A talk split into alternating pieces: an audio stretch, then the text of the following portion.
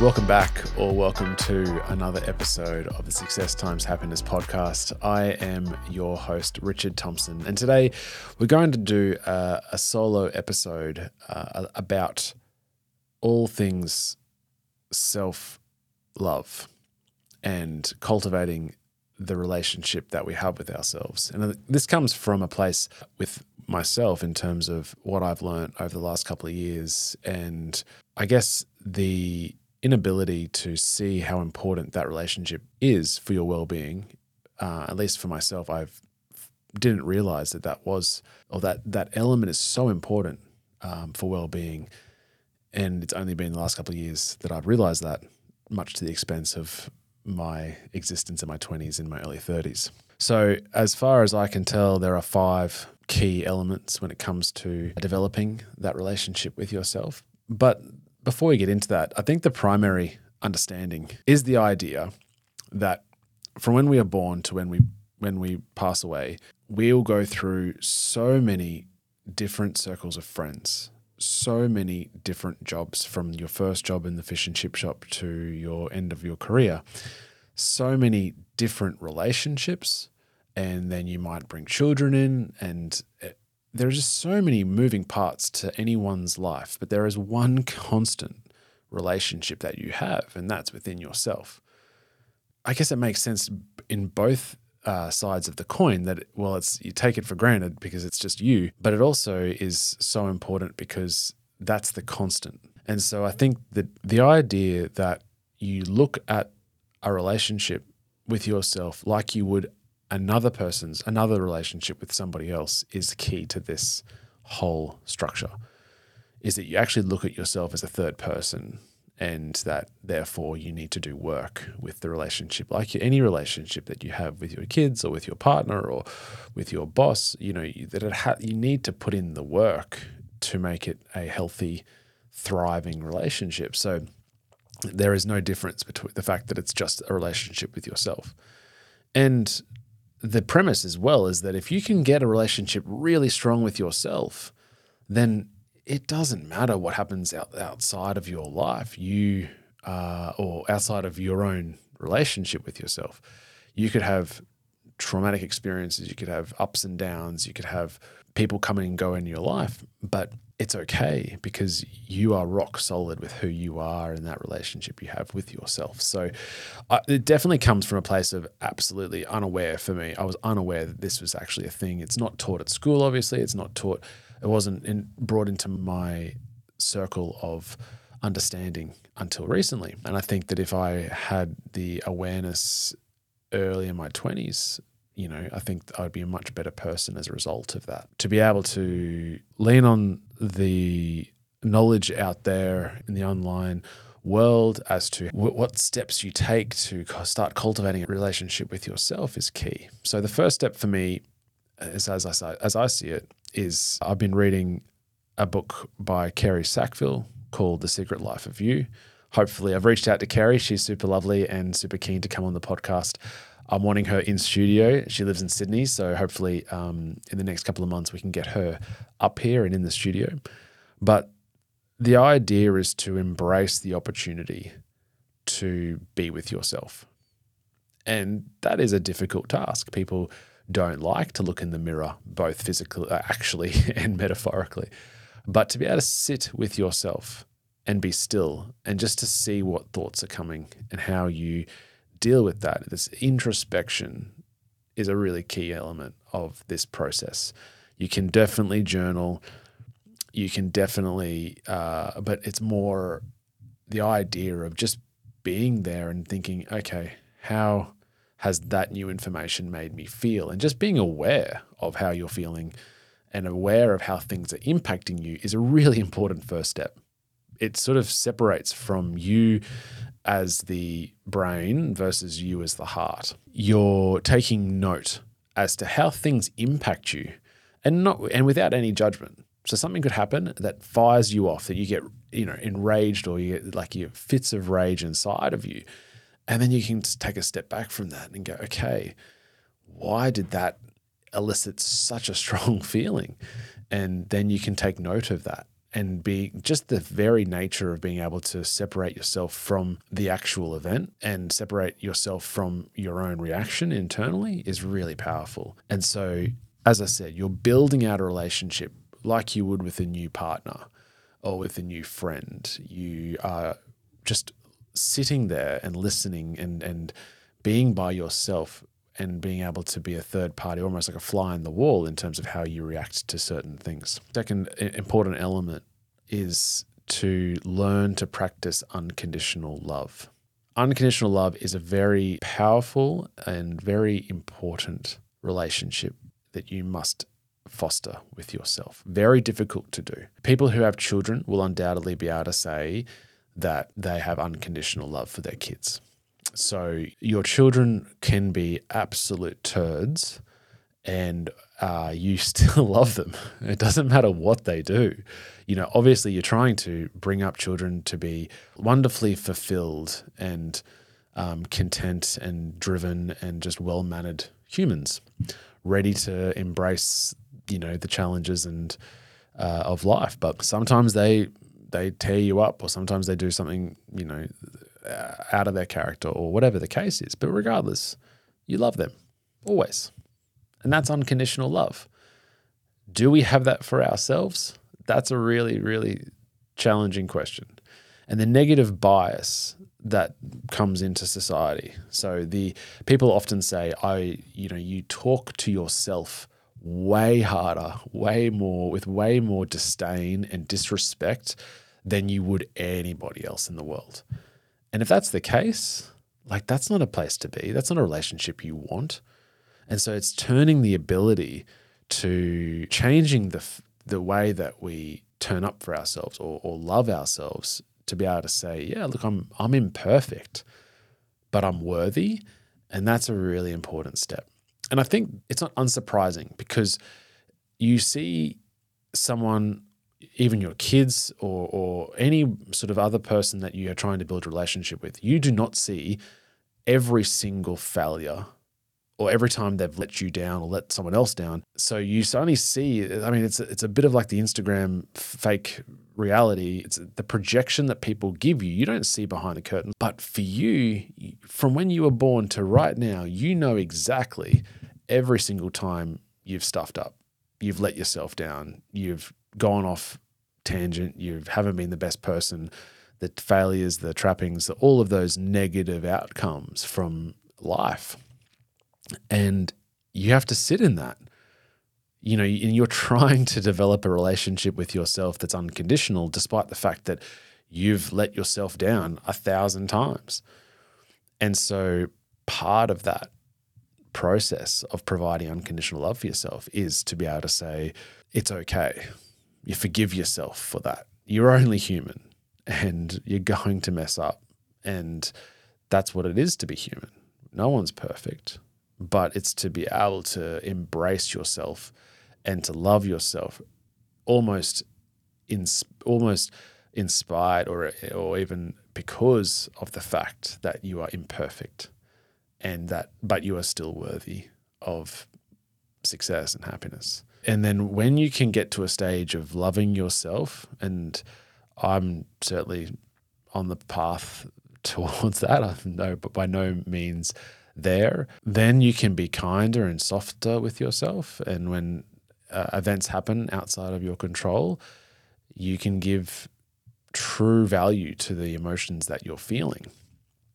And that's really important. But I, I also think that if you unconditionally love yourself, then you are going to turn up to situations much better for others than if you hate on yourself. You, you know, you can't truly love someone at your highest level if you don't feel that for yourself. And I I can accept that it's a very challenging thing to suggest. You're asking yourself to love a relationship with, with yourself, but love a relationship with someone who has let you let you down so often, or who has such negative thought or negative bias against yourself. But I think you get to an age where you're like, this is me, and I love me, and to be able to get to that place, then you bring a whole new level of love, support, patience, kindness to the world and to the people around you. So, so important with that. The third step is uh, to take responsibility for our lives. Now, my go to reference there is obviously Jocko Willink and uh, extreme ownership. It's easy to accept, I guess, on a short term, shirking responsibility um, because responsibility is, is hard. And I know that a lot of literature out there suggests that the measure of fulfillment comes down to how much responsibility that you can endure or that you can you can carry. Someone who has no responsibility is aimless. Someone with lots of responsibility is is is focused and has a direction. So it's a really important it's a really important thing to to to embrace. But being aimless is hard because you don't know where to go. You're sinking.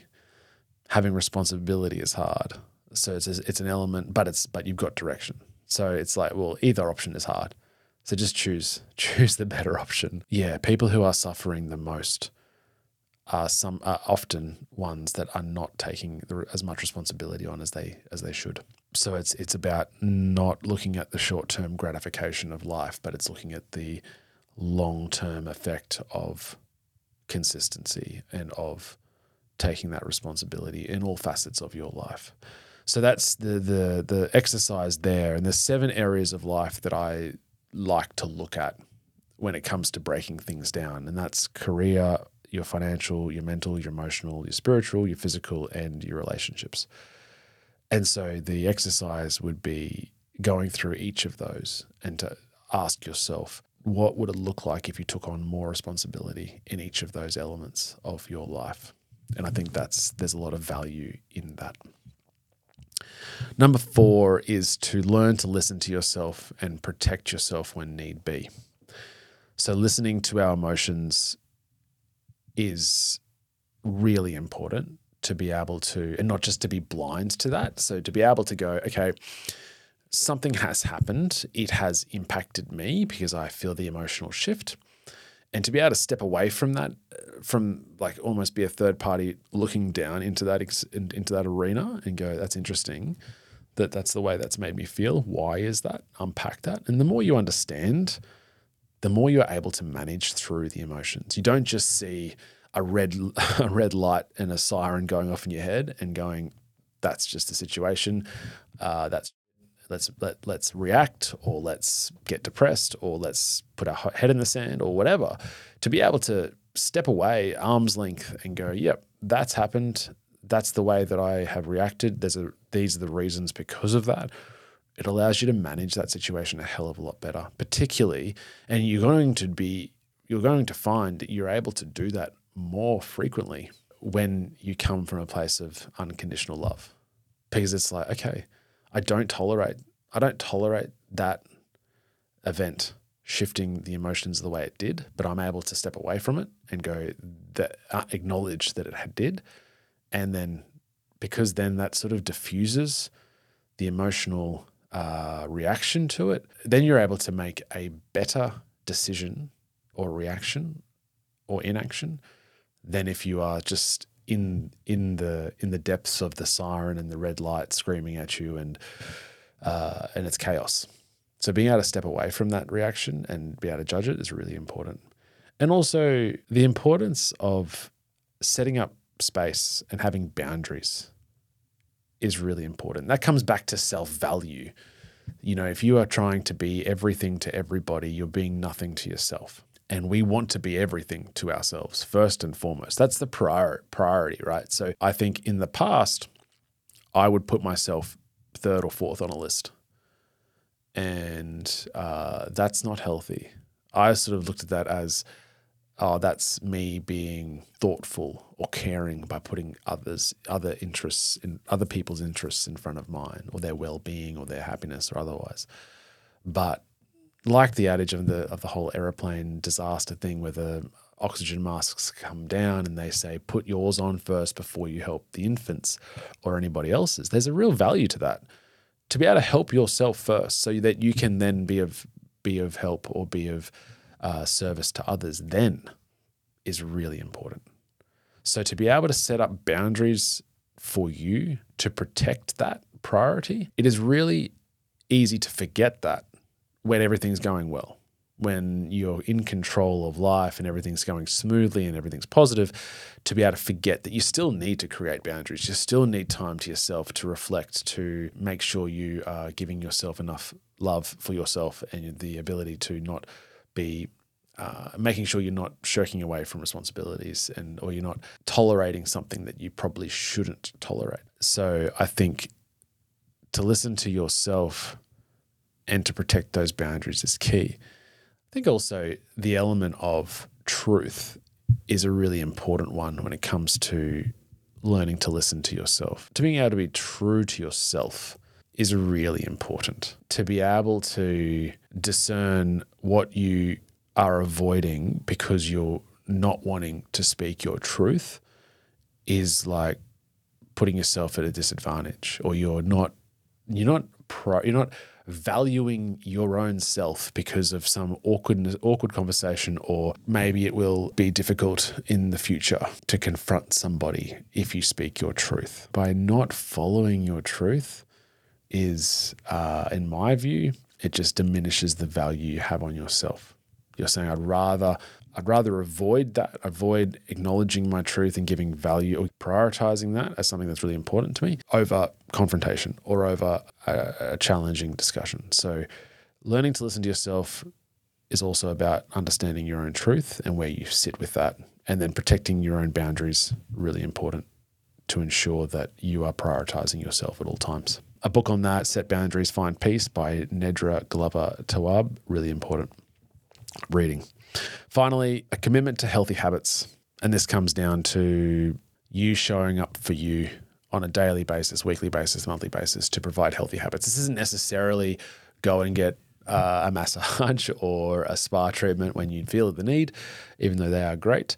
But certainly being able to work on daily rituals or daily routines about hygiene, well-being, how to downregulate, just showing up for you on a healthy habit level, you'd be looking at all facets of your life what you're consuming on a screen, what you're consuming in your ears, what you're consuming in your stomach, what you're consuming uh, in terms of hydration, and what you're how much sleep and rest and recovery you're getting as well.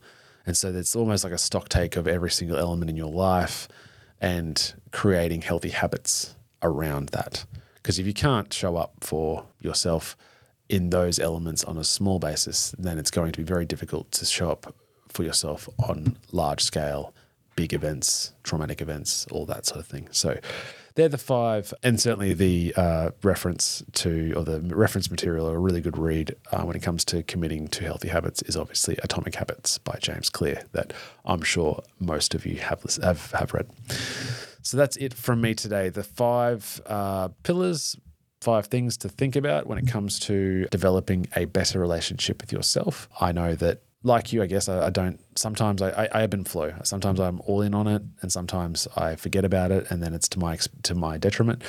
But I think it's very important to, and certainly the recording of this episode has reignited my my passion, or at least my focus when it comes to all things self care. And so, hope there is some value in those topics. And if you have any ideas or thoughts about your own tips uh, when it comes to self care, please leave them in the comments uh, or send me a message, and I will definitely be able to implement. Maybe we do a second part uh, down the track when it comes to everything self care and developing that relationship with yourself. But until next time, thank you so much for listening. Cody and I really, really appreciate it. It's been a an amazing journey so far. We're only a dozen episodes in, but the the listens and the support we've been receiving has been amazing. So we're really enjoying this process. It's a long term thing for us, many years in the future, but at the moment and hopefully forever, we we continue to enjoy it. So until next time, peace.